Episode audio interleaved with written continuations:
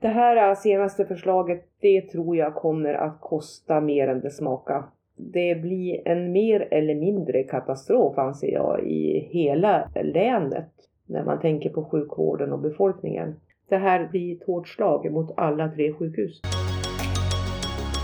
Hej välkommen till Regionpodden, podden som pratar om politik och samhällsfrågor i Västernorrland. I dagens program kommer jag prata med Pia Lundin, oppositionsråd för Sjukvårdspartiet, specialistsjuksköterska med 40 års erfarenhet av sjukvård och 18 år som chef. Hon kommer ge sin syn på besparingen för länets sjukvård som presenterats inför politiskt beslut. Är det genomförbart? Hur påverkar det personalen? de äldre patienterna och barnen. Hur slår detta mot länets tre sjukhus och vad skulle man kunna göra istället? Allt detta får du svar på i podden och jag som pratar heter Per Gybo.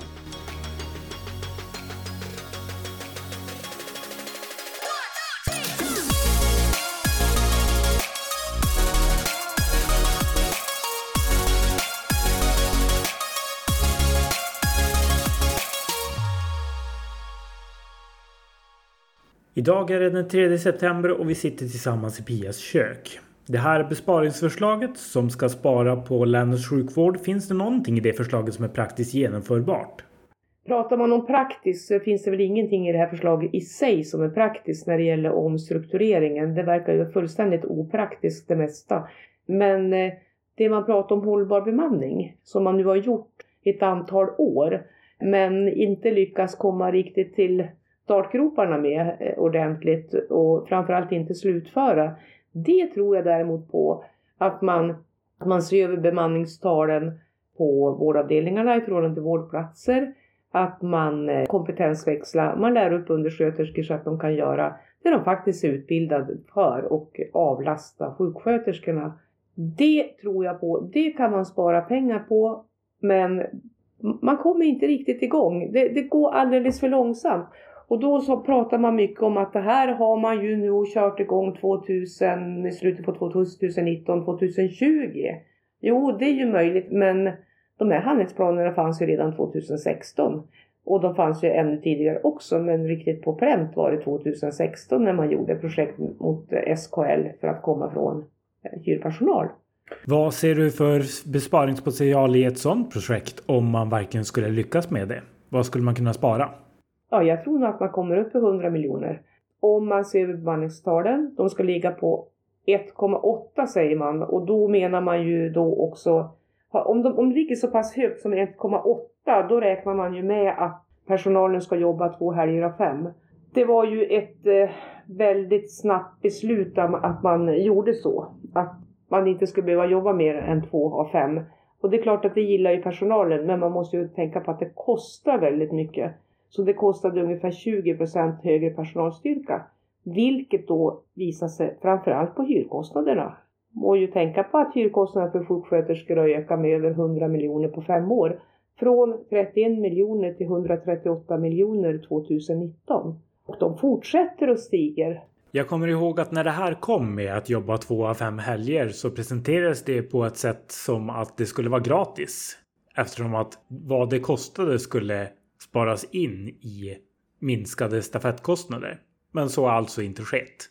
Alltså, när man har stafettkostnader för sjuksköterskorna som är på 31 miljoner kronor och kostnaden för att införa 2 av 5 är 20 procent av personalkostnaderna och går på 100 miljoner. Då vet inte jag hur man ska räkna på att det här ska gå ihop. Men det är fullständigt matematiskt omöjligt. Det här kommer givetvis att påverka patientflöden mellan sjukhusen och inom sjukhuset. Hur ser du på det? När det gäller patientflödena så specialiserar man sig allt mer. Om man tänker på ortopedin så ska all planerad ortopedisk verksamhet flyttas till Sollefteå. All kirurgisk verksamhet ska, från eh, Sollefteå ska flyttas till Sundsvall. Flödena kommer bli än mer röriga än de redan är idag. Patienter kommer behöva åka kors och tvärs mellan sjukhusen. Absolut. Men hur kommer det här påverka personalen? Hur kommer det bli att jobba i den här organisationen efter de strukturförändringar som de föreslår? Eh, vi kan ju bara titta på bara som det är idag också. Man har överbelastat i Sundsvall. De har fått ett betydligt större patientantal. De har jättemycket överbeläggningar och det är en stor belastning på personalen. Det kan man ju tolka som att de flyr om man bara tittar på de två avdelningar som eh, hyr mest sjuksköterskor i Sundsvall så är det ju akutmottagningen och kirurgiska avdelningar. Det är de som har blivit väldigt mycket belastade. 2015 hyrde de tillsammans under ett helt år och för 800 000 kronor. 2019 låg hyrkostnaden på 24 miljoner.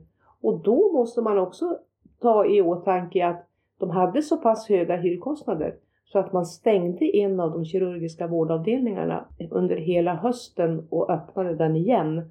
Från semestern under hela hösten ända till slutet på november för att hyrkostnaderna var så höga. Det kan man ju tänka att jo, jo, men så är det i hela Sverige. Men med så excep exceptionellt stor kostnadsökning så har det nog också väldigt stor betydelse på belastningen. Vanligtvis så vill sjuksköterskor ofta jobba på akutmottagningar, det är en attraktiv arbetsplats, men de har ett väldigt stort hyrbehov i Sundsvall. Det där med attraktiva arbetsplatser, om man tittar på Sollefteå så blir de ju underbelastade kan man säga. Va?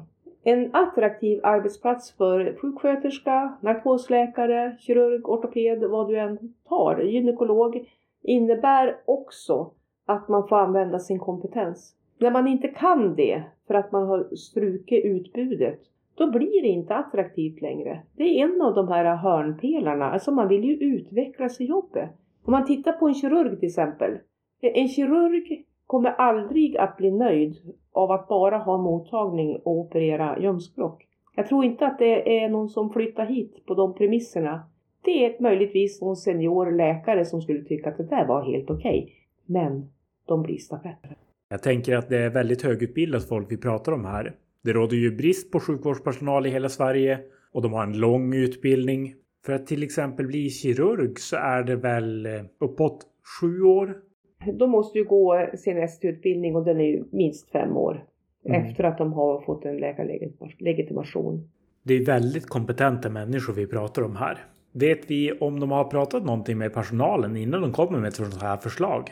Vad jag vet så, så när det gäller Sollefteå i alla fall så hade de ju väldigt mycket att invända mot detta och de både skrev och pratade om det att blir det på det här sättet så då, då kommer inte vi vara kvar. Utbildningsplatserna försvann för AT-läkare när det gäller kirurgi. De fick flytta till andra utbildningsplatser. Det verkar ju som att man inte riktigt tror på vad folk säger.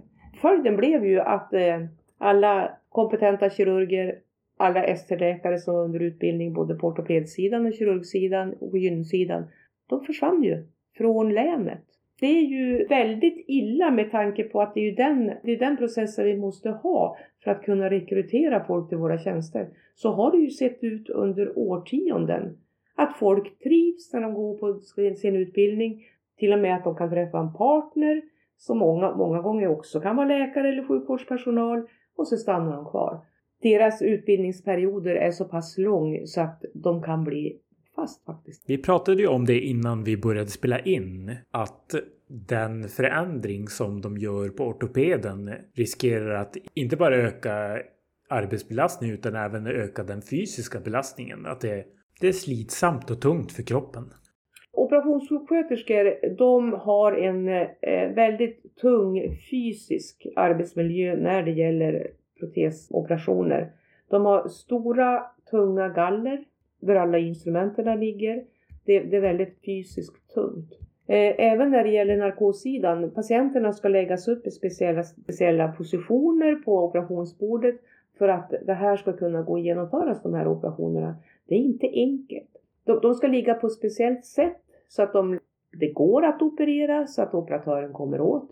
De ska dessutom ligga på så sätt att de inte får trycksår. Och det, var det också väldigt tungt. Det blir som ingen akut verksamhet så att de tappar ju sin kompetens, narkossidan, när man då ofta då bara har lokalbedömningar och aldrig några korta narkosoperationer. Det är ju väldigt illa. Dessutom så kommer det till mycket planerade operationer från Övik. De gör ju en hel del där. De är ju duktiga då räcker inte personalen till, då får de hyra mer. Det är ju inte bra. Dessutom då så försvinner kirurgin, för där hade de ju i alla fall lättsammare operationer. Alltså rent fysiskt, lite kortare operationer, lite sövningar och så. Och så sen hade de fått börja med akut ortopedi och då jublar de ju på operation. Det kommer alltså försvinna med all säkerhet. Besparingsförslaget kommer alltså att påverka personalen både med ökad arbetsbelastning såväl fysisk som psykisk, vilket riskerar ökad stress och utsliten personal och därmed ökade sjukskrivningar. Vissa avdelningar kommer drabbas av understimulering och enformigt arbete, vilket ger svårigheter att behålla sin kompetens och hitta personal som vill jobba där. Och trots att förslaget hävdar att ingen ur personalen kommer att bli uppsagd så råder oklarheter om vart personal som jobbar på de enheter som ska läggas ner istället ska förflyttas. Det finns en risk att personal slutar om de tvingas byta arbetsort och pendla. Pia, hur kommer besparingsförslaget att påverka de äldre patienterna och barnen? Ja, när man drar ner vårdplatserna så här mycket så kommer det påverka både äldre, kommer påverka alla. Men om man tänker på de äldre och Sundsvall, där tappar man 21 vårdplatser på akutgeriatrik. Det kommer innebära att man kanske inte kan ta hand om de gamla på det sätt som man behöver. Många av, av de andra avdelningarna skickar ju patienterna till akutgeriatrik och medicinsk rehabilitering. Det kommer ju att bli trängre, de kommer få än mer överbeläggningar och det kommer stockas bakåt. Det är naturligtvis inte alls bra för Sundsvall och patienterna där. Så det kommer att påverka det mesta. När det gäller barn så eh, slår man ju både mot Övik och Sollefteå. Övik tappat två neonatalplatser, alltså i nyfödd, nyföddhetsperioden. Och de utgår jag från att de kommer att dyka upp i Sundsvall då. Det är ju ett hårt slag mot föräldrar som kanske behöver ha sitt barn inne några dagar eller någon dag på barnavdelningen. De kan sola, allt möjligt. Då kommer de att tappa eh, den, den möjligheten utan de får åka till Sundsvall och vad det kan innebära då för hela familjen. Ofta har man kanske fler barn. Det kommer att ställa till ett bekymmer för dem och det kommer att vara långt. För Sollefteå, där tappar man sina två vårdplatser. Och det är ju spiken i kistan för Sollefteå och inlandet. Det är inte nog med att man tappar BB, utan nu tappar man ju också en del av barntryggheten. Att det finns någonstans där man kan få komma in och lägga in ett barn. Utan då ska de ju naturligtvis till Sundsvall då. Nu har man ju föreslagit naturligtvis att man ska istället ha dem på observationsplatserna på akuten. Där kommer ju då de att vara då utan att få tillgång till barnpersonal. Utan de ska ligga där då med sina föräldrar då tillsammans med andra patienter som ligger på observationsplats därför att man inte vill skriva in dem under de förutsättningar som då kan råda. Det där, det där, det där låter ju väldigt illa. När det gäller barnmottagningen och barnplatserna i Sollefteå så tycker jag faktiskt att Region Västernorrland borde vara stolt. Inte lägga ner. de har en exceptionellt bra organisation. Man har två barnplatser. Det är inte mycket. Det är inte så mycket beläggningar på dem heller. Men det man ska tänka på när man inte har så mycket beläggningar. Det är, är om det är långt till sjukhuset som kan ta hand om barnen. Så man bor långt ifrån sjukhuset då kommer ribban att måste sänkas för inläggningar. Och då kommer det att bli fler inläggningar. Så du menar alltså att någonting som idag innebär att barnet kan skickas hem tillsammans med föräldern och uppmaningen att komma tillbaka snabbt ifall läget förvärras. I framtiden, om förslaget går igenom, så blir det istället att barnet direkt måste åka till Sundsvall och läggas in. Antingen på barnavdelningen eller på patienthotellet. Ja, och om man har då 12 mil till sjukhuset så då kan inte ribban vara på samma höjd som när man har två kilometer kanske.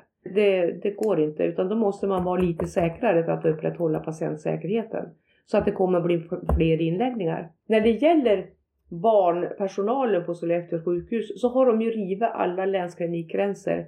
De, har de inte barn på eh, barnavdelningen då på sina två platser, då, eh, då kan de gå upp på mottagningen och hjälpa till där.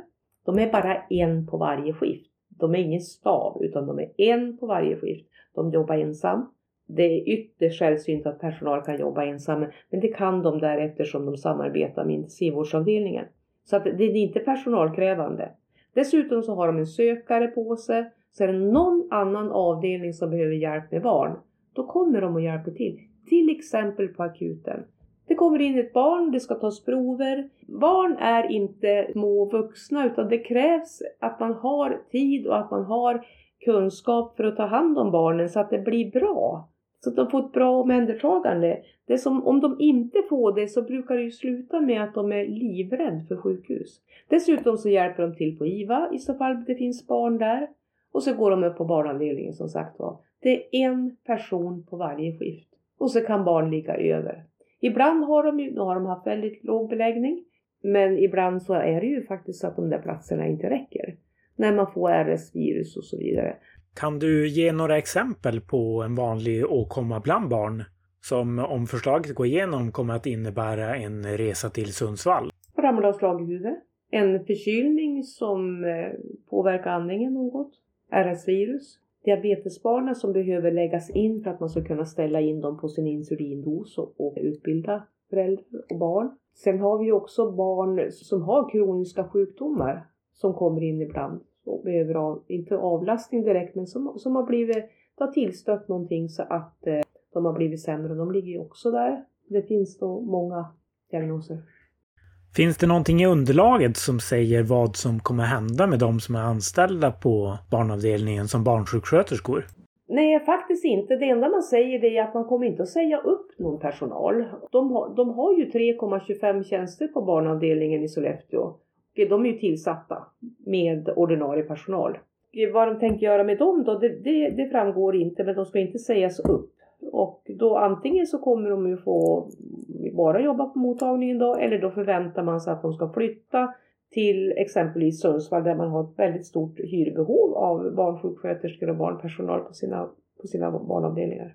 För att summera det här avsnittet skulle man kunna säga att de äldre riskerar ökad vård i korridorerna genom överbeläggningar, framförallt i Sundsvall, där 21 vårdplatser föreslås tas bort. Inläggningarna av barn från Sollefteå i Sundsvall kommer att öka eftersom tröskeln för inläggningar kommer behöva sänkas på grund av det långa avståndet. Barnavdelningens kompetens riskerar att helt försvinna från Sollefteå sjukhus och akutmottagningen riskerar ett sämre och ojämlikt omhändertagande av barn osatta i inlandet.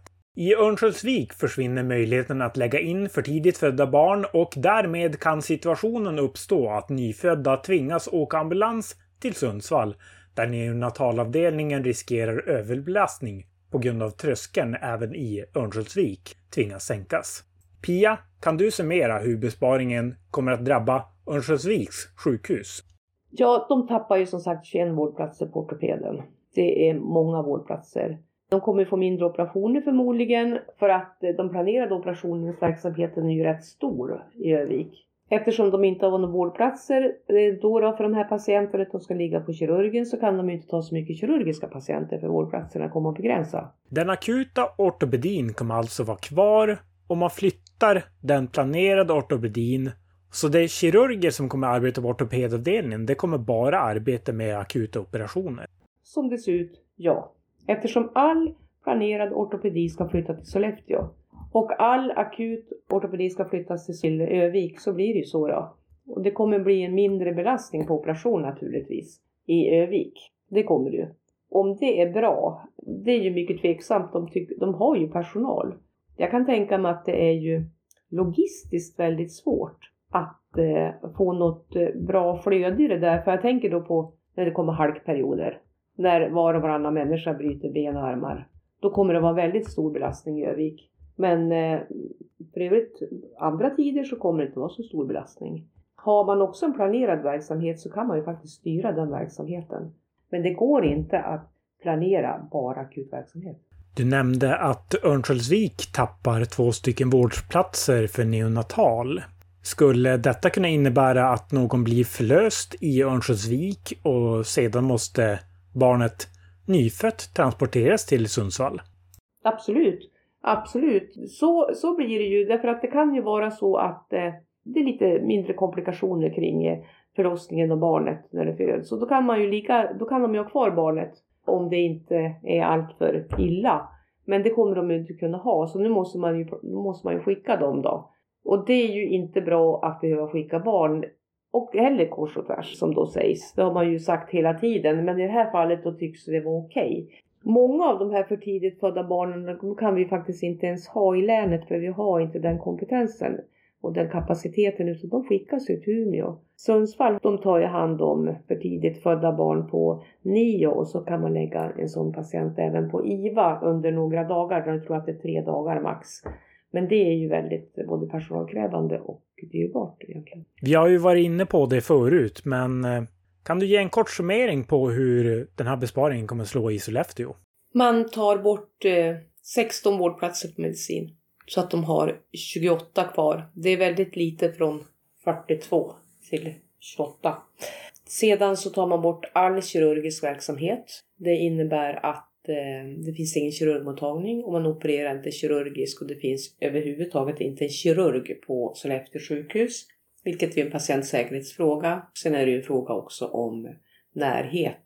Både inneliggande patienter som behöver bedömning av en kirurg, de får ju åka ambulans då till Sundsvall. Och de patienter som får en remiss till kirurgen för bedömning, de får ju också åka till Sundsvall.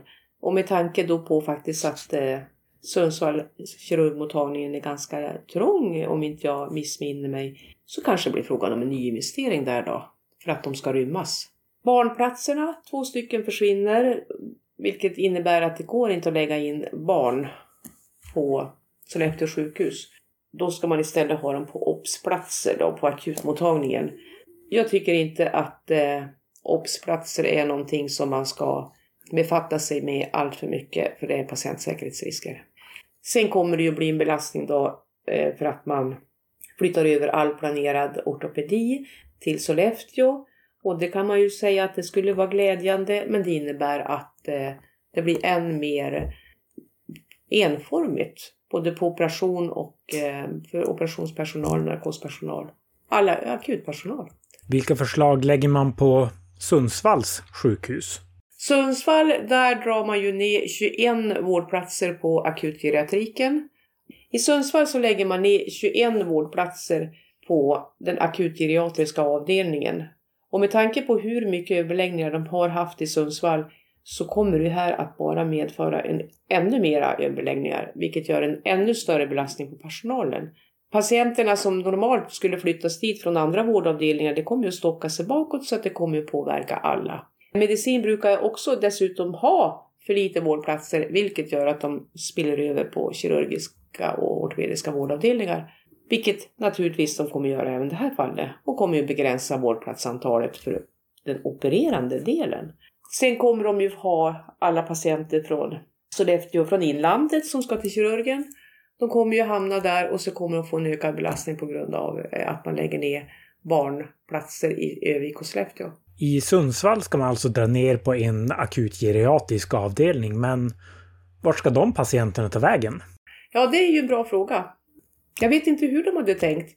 För att eh, okej okay då, kommun ska ta hand om de patienterna, men eh, jag tror inte att de klarar det över natt. Det är frågan om de ens har pratat med kommunen i den frågan. Ja, exakt. Eh, exakt. Det tvivlar jag på. Vi har ju gått igenom de stora sjukhusorterna. Örnsköldsvik, Sollefteå, Sundsvall. Men det finns ytterligare en ort med i förslaget. Nämligen Härnösand. Det stämmer. Härnösand, det är ju ett helt kapitel för sig egentligen. Härnösand är en rätt stor kommun. Eh, den är ju större än Sollefteå, Kramfors, Timrå, Ånge. Där vill man ta bort all mottagningsverksamhet när det gäller specialistvården och flytta det till Sundsvall. På det skulle man spara 5,3 miljoner. Det innebär ju att alla patienter som behöver en specialistmottagning, de får åka till Sundsvall. Det blir ju mera restider naturligtvis. Det som är det stora grejen med det här tycker jag med att man lägger ner den verksamheten, det är ju det andra organisationsförslaget som man nu har kommit med. Närsjukvårdsorganisationen, där man ska ha närsjukvård i Övik och närsjukvård i Sollefteå och Sundsvall. Där den medicinska verksamheten plus akutverksamheten när det gäller akutmottagningen ska införlivas.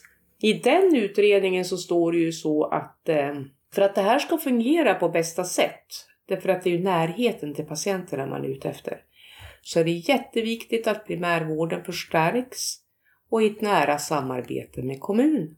Och då har man snart avvecklat verksamhet i Härnösand, vilket gör att den verksamheten och närheten till kommun, det ska bedrivas från Sundsvall. Det verkar inte riktigt, riktigt genomtänkt när man nu strävar efter nära, nära vård. Det går ju liksom, det är totalt kontraproduktivt. Det var väl också så att du saknade Härnösand i den utredning angående nära vård som de lade fram? Absolut. Jag tänker på den eh, chefsstab som man behåller eh, som, och dessutom utökade vad det gäller länsverksamhetschefer och verksamhetschefer kunde man ju kanske ha tagit en av dem och satt till Härnösand och verkligen byggt upp en nära vård för patienterna och befolkningen i Härnösand. Men det väljer man inte utan eh, man väljer att eh, flytta saker och ting till Sundsvall.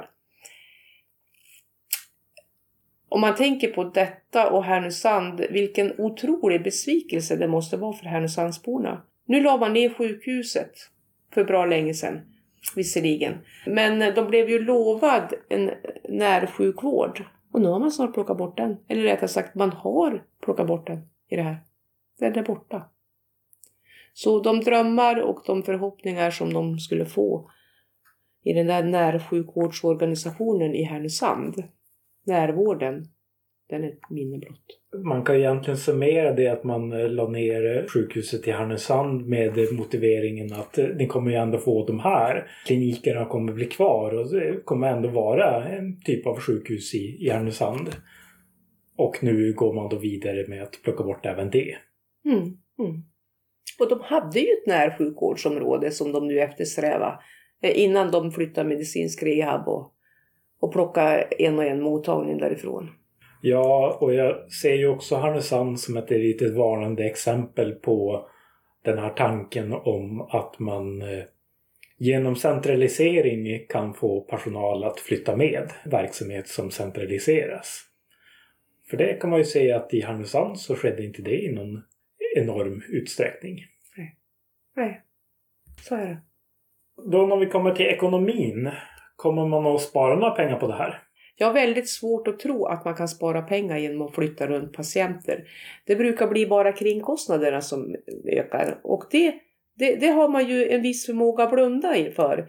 Man tänker och tittar tillbaka på de besparingar som är gjord så har ju varje varje länsverksamhet har ju liksom lagt fram sina sparförslag. Och då har de reducerat sina verksamheter och då har de då kunnat spara ett antal miljoner, till exempel som akutkirurgin, 27 miljoner sparar de. Det, det de aldrig tar med i de här äh, besparingarna det är ju hur, de, hur det påverkar andra länskliniker. Hur mycket mer de får. Och i det här fallet även kommun. Det brukar inte vara med i uträkningarna överhuvudtaget. Eh, ingen hänsyn tas till kringkostnader. När det gäller eh, akuta kirurgin till exempel, då hade man ju faktiskt tanken i alla fall då och då säger man så här att eh, jo, det kommer ju att öka, öka belastningen på ambulansen men det kommer att rymmas inom den ekonomiska ramen. Men det gjorde det inte. Utan man fick köpa in en till ambulans och anställa mer personal för att kunna ta, den, ta de mycket längre sträckorna som de skulle köra. De körde ju sex och ett halvt varv till runt jorden 2019 jämfört med 2015. Det är inte helt gratis. Det är väl en siffra på 21,7 miljoner man skulle spara på akutkirurgi i Sollefteå-nedläggningen. Mm. Men eh, hur gick det i verkligheten? Det blev en kostnadsökning. Åtminstone runt 30 miljoner. Så man skulle alltså spara 20 miljoner men det kostade 30 miljoner att spara 20 miljoner. Det låter som en jättedålig affär. Ja, det är ju så. Det är en konst att spara sig pank. Men det går. Så man skulle ju kunna summera den typen utav eh, besparing med någonting som blev eh, både sämre och dyrare. Absolut. Är det någonting du tror om det här besparingsförslaget också? Absolut. Jag tror också det blir sämre och dyrare. Det som inte går att räkna i pengar en gång, eh, det är ju den kompetensflykt som har varit och kommer att fortsätta. Man, ut, man har utbildat personal, läkare och sjuksköterskor specialistsjuksköterskor, även undersköterskor och sekreterare. De flyr. De flyr när det inte blir bra. Och då tappar man jättestort humant kapital. Men det är svårt att värdera i pengar. Hur, hur, skulle man istället kunna göra? Hur skulle man kunna bli en, en attraktiv arbetsgivare och spara pengar på att lägga en typ av besparing? Vad skulle man göra? Först måste man ju tänka sig att man, ska man ha de här tre sjukhusen, vilket vi har, och det är ingen som hade tänkt lägga ner dem säger de va. Då måste man balansera de arbetsuppgifter och det uppdrag de har så att det blir attraktiva arbetsplatser. Det har man inte gjort, utan de är suboptimerade vilket gör ett stort flöde ut, ut av pengar. Det är en sak. Istället då, men det har man ju inte gjort, det borde man ha gjort va. Men vi har ett bättre förslag än så till och med. Vi vill ha sammanhållna vårdområden. När kommun, primärvården och specialistvården arbetar för patienterna inom ett geografiskt område under samma ekonomiska hatt i ett delat ansvar. Det gör att vården skulle kunna bli effektivare. Man behöver inte bråka om vem som, har, vem som rår om patienten eller vem som ska ta räkningen. Utan man gör det man kan för patienten på alla instanser. Det skulle bli en mycket effektivare vård och är det någon som har skrivit om detta så är det ju faktiskt vår utredare Göran Stiernstedt i sin utredning Effektiv vård. Vi måste göra saker och ting på ett annat sätt. Ja, och sammanhållna vårdområden är ju inte vi ensamma om att tycka. Det var väl till och med en, en hel del höga socialdemokrater och moderater för den delen som också tyckte det. Jo, absolut, fast inte i det här länet. Nej. Det är i Stockholm. Mm. Var det va? Ja, precis. Ja. Där finns det ju även Norrtälje-modellen och Tidigare socialministern eh, Strandhäll tyckte ju också att det var en väldigt bra idé och funderade till och med på att eh, om det kanske behövs någon typ av lagstiftning för att få till det här. Vad finns det för någonting att spara på i regionen? Ja, det var ju att effektivisera vården genom att sammanhålla vårdområden. Det andra det är ju att eh, se över administrationen. Administrationen, om man tänker sig den administrativa staben som består av chefer, administratörer och handläggare, den har ju ökat rätt kraftigt. Om man jämför 2014 och 2019 till exempel så har man ökat med 113 årsarbetare. Det är ju ungefär 10 procent. Kostnadsökningen, den budget man har lagt på det här, den har ökat med 8 procent varje år från 2014. Det är mycket pengar. Skulle man backa bakåt och titta hur det var 2009 när Mantec gjorde utredningen som även infattade den administrativa överbyggnaden så vi har vi faktiskt inte en aning om skillnaden. Men den utredningen försvann ju sådär lämpligt. Så jag vet inte om de har lyckats få fram någon, någon utredning. Det går i alla fall inte att få den. Men nu, nu när du säger ta bort administratörer, vem ska göra deras uppgifter då? Man måste börja prioritera. Först måste man prioritera vad som ska göras. Och man tar lite specifika saker då. Man tänker sig vårdutvecklare. Det har ju anställts jättemycket vårdutvecklare. Jag tycker att vårdutveckling ska ske på golvet. Den passar bäst där. Därför det är där vården och mötet med patienten är. Och det är väl där vårdutvecklingen ska vara och det är väl de som jobbar där som kan utveckla vården. Dessutom stimulerar det ju personalen. Så de tjänsterna kan jag tycka att nej, vi tar det där hos personalen. Informatörer, många har de, 16, 17, 18 stycken. Kan det vara riktigt nödvändigt? Vilka är det vi ska informera egentligen? Och vad ska vi informera? Om man tänker jag jobbar i vården ända till början på 2019. Den information man får, den får man via Facebook och media. Den får man mycket tidigare än överhuvudtaget av någon informatör. Är det riktigt nödvändigt? Kan man på något sätt få det här att bli effektivt? Det, det är jag övertygad om. Dessutom, ju mer man centraliserar, desto mer administratörer krävs det ju för att hålla ihop den organisationen en liten enhet är inte alls behov av så här mycket administratörer. Ja, jag brukar prata lite grann om att när man centraliserar och flyttar ledarskapet långt bort så blir det istället för att man är inne och eh, justerar saker med fingrarna så får man eh, justera saker med armbågen lite. Det skapar ju också det större behovet av eh, administration bara för att veta vad som händer. Absolut. Absolut. Och sen naturligtvis, ett lokalt ledarskap är ju jätteviktigt. Då, då träffar man ju varandra med möten och så vidare, de som jobbar på sjukhuset, vilket gör att man får en direkt kommunikation och direkt information. Det behövs inga informatörer då, utan man träffar varandra. Dessutom så, eh, det ger en bättre sammanhållning och gemensamma mål någon strävar mot. Det finns liksom det finns en, liksom en avgränsning i det hela så att man kan ha en överblick. Om det är så stort, det är för stort, man kan inte se. Det måste finnas ett driv. I dagens avsnitt har vi hört Pia Lundin berätta om besparingspaketet för länets sjukvård. Det är inget räddningspaket. Det kommer inte lösa alla problem och förmodligen kommer det kosta mer än det smakar. Glöm inte bort att följa oss på sociala medier. Hej då!